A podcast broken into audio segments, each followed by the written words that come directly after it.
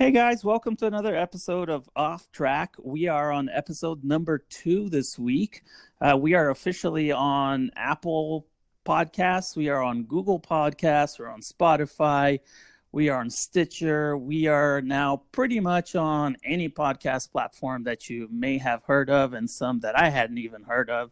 So there's no excuses for you guys not to at least uh, give us a shot. So Today, of course, we're going to talk about the famous race 1000, the Chinese Grand Prix, and uh, our winners and losers of that race. And of course, we'll go off track for a little bit and also discuss uh, what's coming up in the Azerbaijan Grand Prix. So, with you know, China was a was a pretty interesting interesting race. I think there was uh, a lot of people didn't care much for it. Um, Gabe.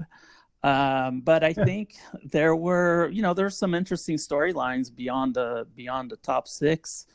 What did what did you think, Gabe?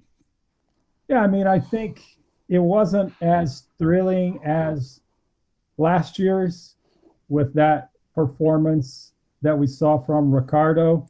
But still, I don't, I don't, I don't think it was, you know, a sleepy Grand Prix. That was still a lot of action going around. Yeah, I agree. I think you know if we if we want to talk about winners and losers, um, obviously aside from Lewis, who's the literal winner, Alex Albon, of course, had that monster race where he had to to uh, start out from the from pit row and uh, finishing P10. So that was good on him. Um, he's just what in his uh, third race in Formula One, and he's already scored points in, in two out of three races. So that's that's a pretty good track record.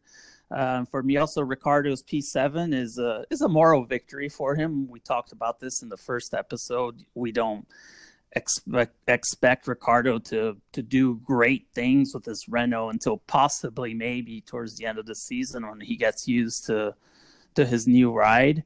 But P7 for him and in his third race in this new team, and what's could be argued as a inferior car to his Red Bull is is a pretty good result for him. And of course, another winner for me is uh, Gasly with uh, P6 and the fastest lap point. Um, I think he's uh, it, it, it's never been a it's never been a, a doubt that that Red Bull is now officially Max's Max Verstappen's team.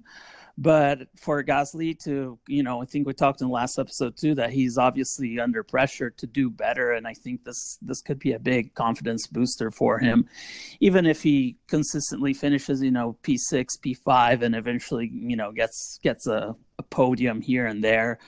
I think he's he's you know getting used to the to a bigger spotlight than uh, than uh, what he was previously used to. What about you, Gabe? What do you think were some of the some of the winners? Yeah, I mean, I like what you mentioned. I agree, Ricciardo. I agree, Gasly. Just going for uh, coming in for a pit stop to put in softs to pursue the the the fastest lap. I, th- I thought that was a bold move. He's he's really trying to come back. So that that was that was nice to see. I think we have to mention Bottas because in the last episode we both were not very confident, you know, of his abilities. And the guy comes out and scores pole position. Granted, it was a it was by a slim margin, but still, it sends a message that he may be this year a lot stronger than he has been in the past.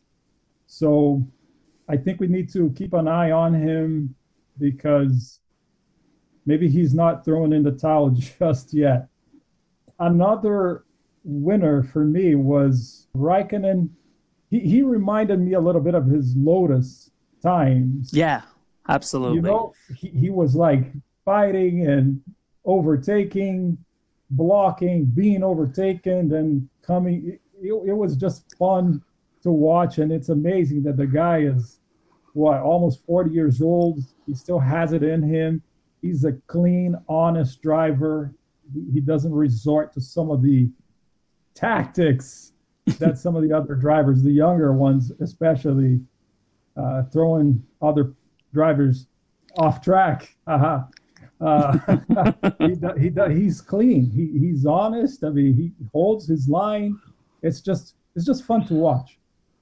Yeah, yeah, that's a that's a really good point. Um, when we were first talking about doing the first episode, we had discussed doing you know a uh, season preview because, but we, then we we decided to scrap that segment because we were already two races in, and so we didn't want to be like, oh well yeah of course you think this guy's good because you already saw him for two races but i had already taken put down some notes on what i was thinking what each team was going to do in the season and i wrote exactly that about kimi that um, i was thinking that he was going to be kind of like when he was in the lotus those two years that he's gonna just dry squeeze every every possible ounce he can out of that out of that car and do the best he can. And that's exactly what he's shown us so far.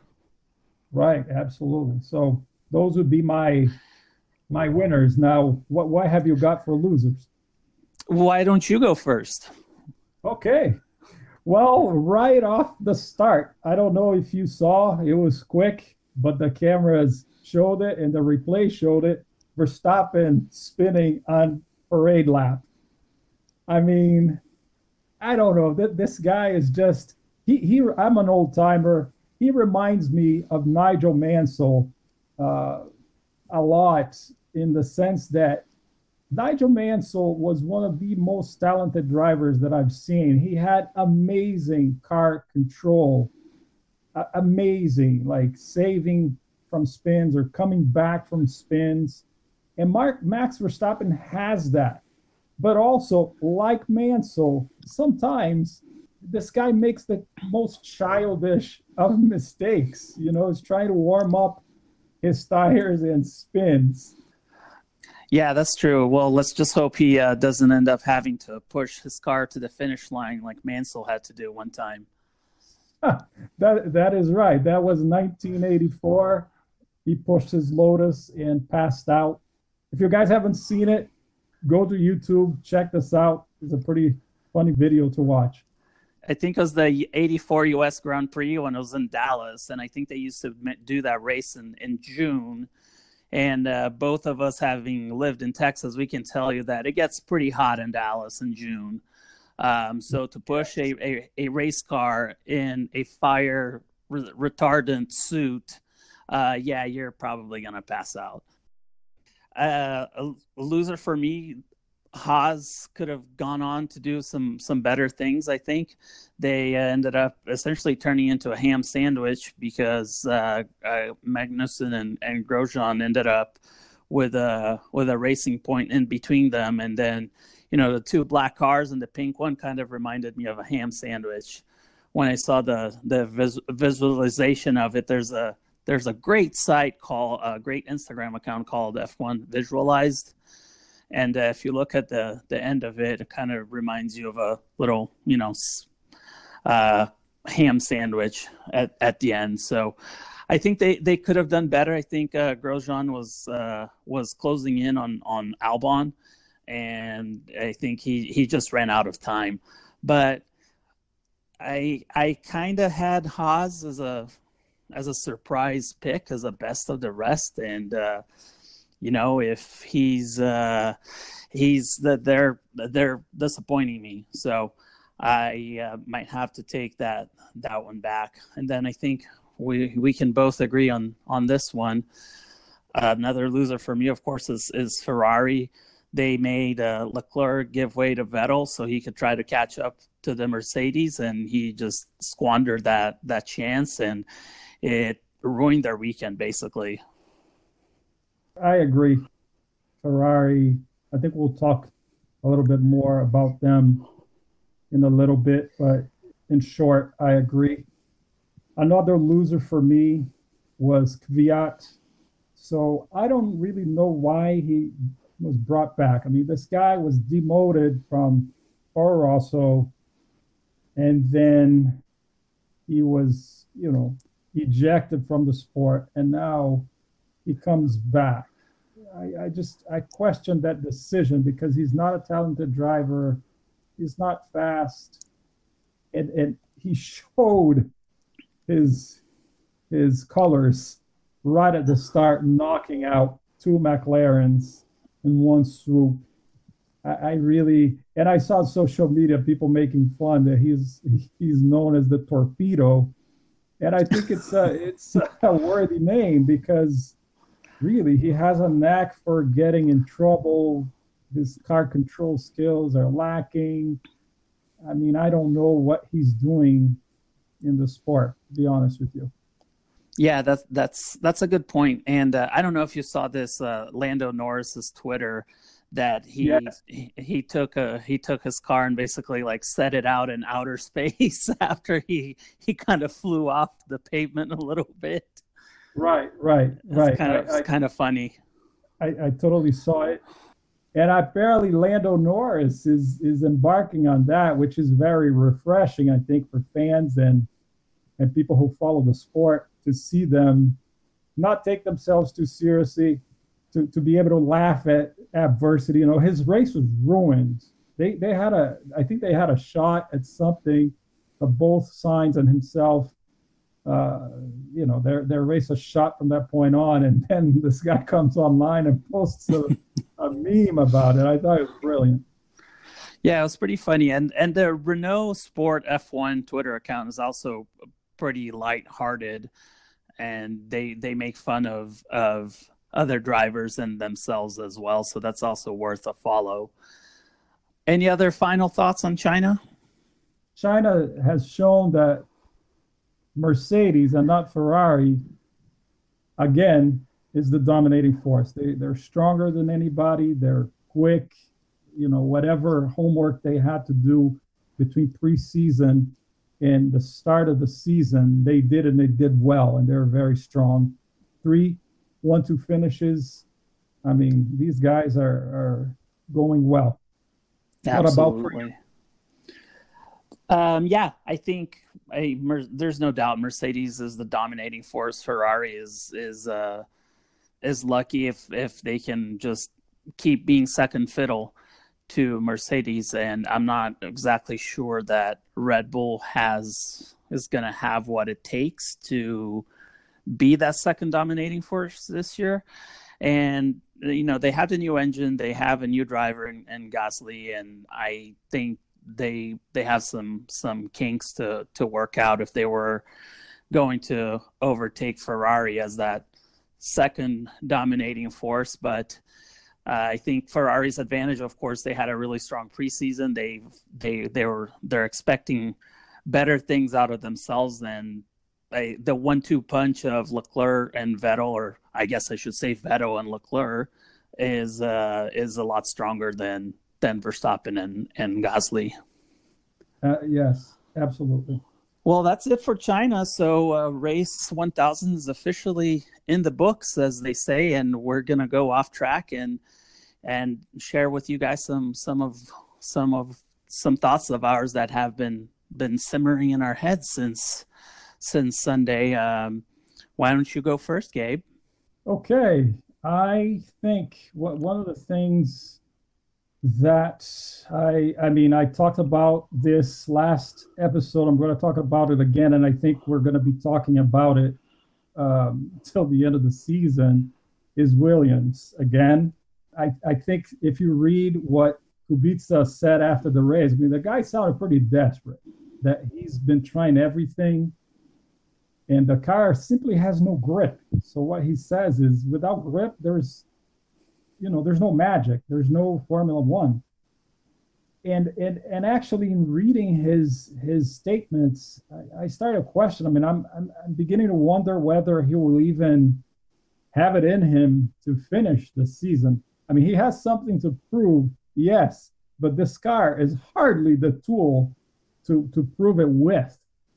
So Williams is not going to improve this year. If anything, it'll be for future years. But this season is shot.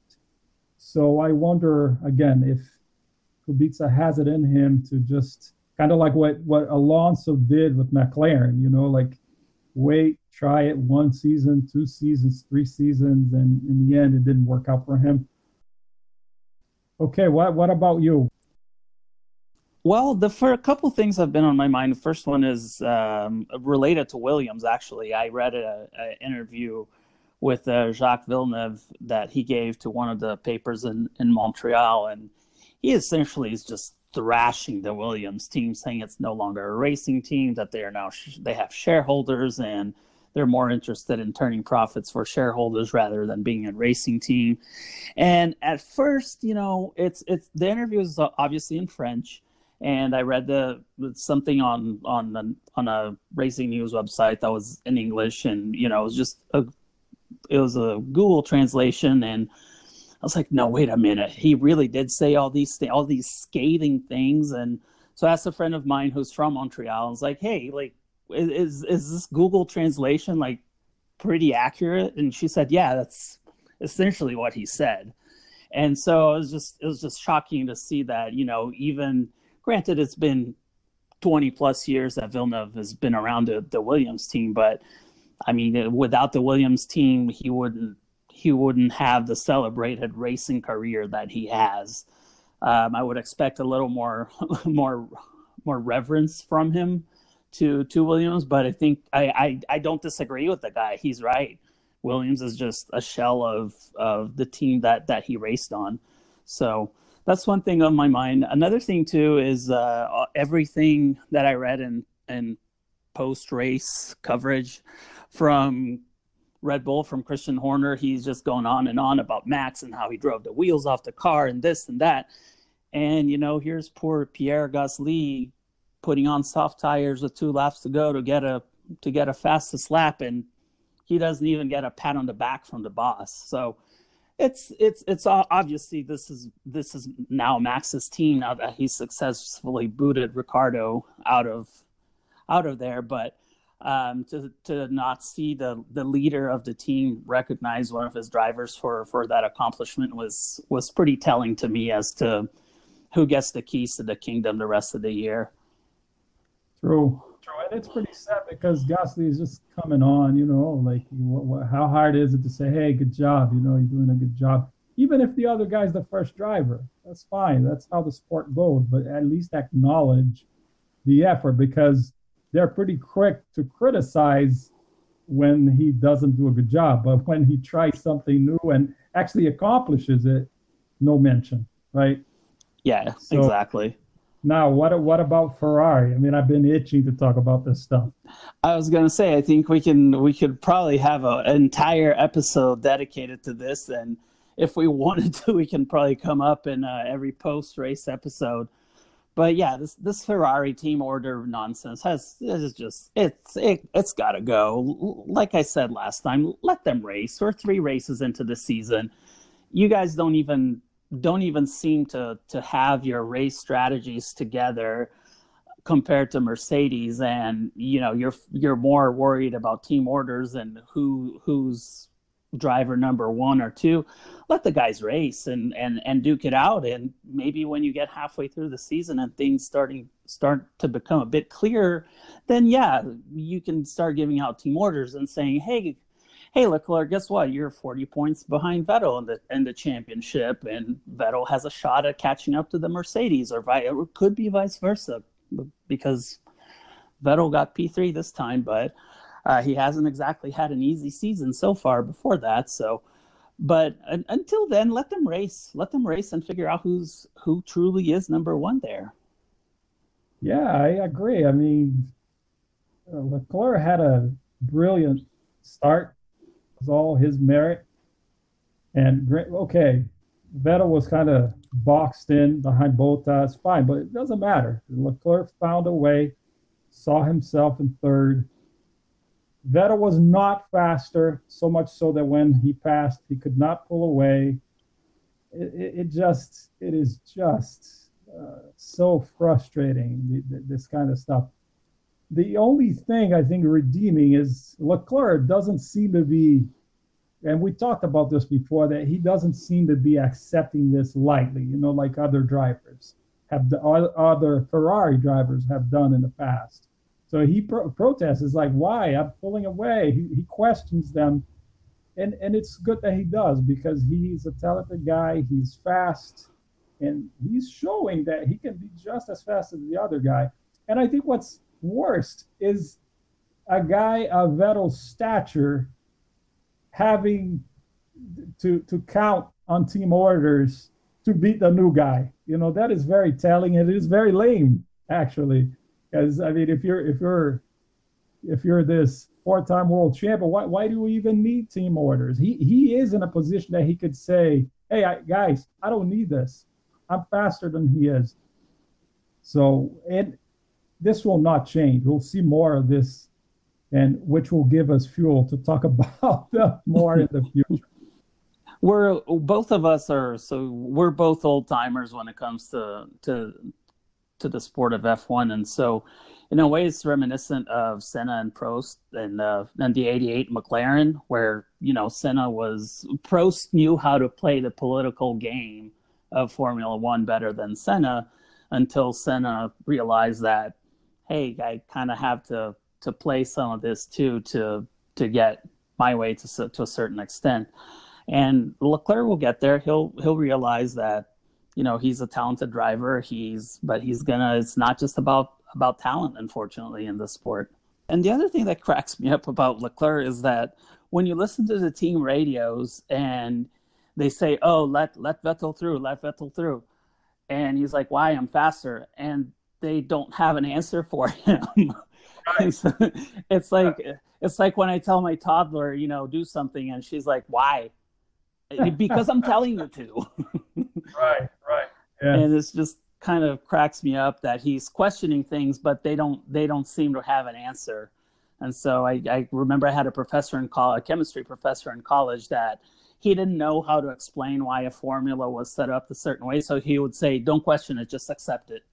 and, and that's exactly what what Irvine, Barrichello, Massa, you know, we have a long string of, of drivers that just, at least not publicly, but even if they questioned it privately on the track, they still followed. So then comes in this guy and he's questioning it. They're like, oh, oh my gosh, what, what do we do? This guy's questioning Team Order. You know, so I don't know. Yeah, exactly. Is that your uh, Matthias Binotto impression? yeah, not a very good one. I'm not very good with accents, but anyway. So, what what about the outlook for the next race, Azerbaijan? Oh, you mean the poor man's Monaco? I, I thought right. of that earlier when I was writing the when I was writing some notes for the show, and I just could not wait to say it live. But yes, poor man's Monaco for me, it's a hard race to handicap. Um, it's you know this is only going to be the third one. The previous two were were won by exactly who you'd have expected to have won. There were no no huge surprises. I think other than last year was kind of a kind of a messy race. You had Grosjean not being able to you know losing control of his car while trying to keep his tires warm during a VSC and and then Max and and Ricciardo decided that they were just done with each other by lap 39 and just bump into each other and and call it a day, which is immature on on on both of their parts. So we'll see what happens this year. Um, we clearly have a leader of the pack coming into the fourth race of the season, but it's just like Monaco is just such a narrow track, not a whole lot of overtaking opportunities and and and and so it's kind of a anything can happen situation especially if it if it rains it's just a difficult race to handicap. What do you think? I think this one is a is actually interesting because it's a street track. It has one of the longest straights so that provides for overtaking opportunities. The inside of the of the track is narrow, but it's not as narrow as Monaco. So I, I feel like the drivers sometimes feel that they can still create overtaking opportunities, which causes collisions, which causes emotions, you know, which causes a, a, a chaotic and unpredictable Grand Prix. And I personally, I, I I kind of like it, you know, when it's not like a little procession of the Mercedes, the Ferraris, the Red Bulls. It's it's nice to see a little uncertainty, other than when when it rains.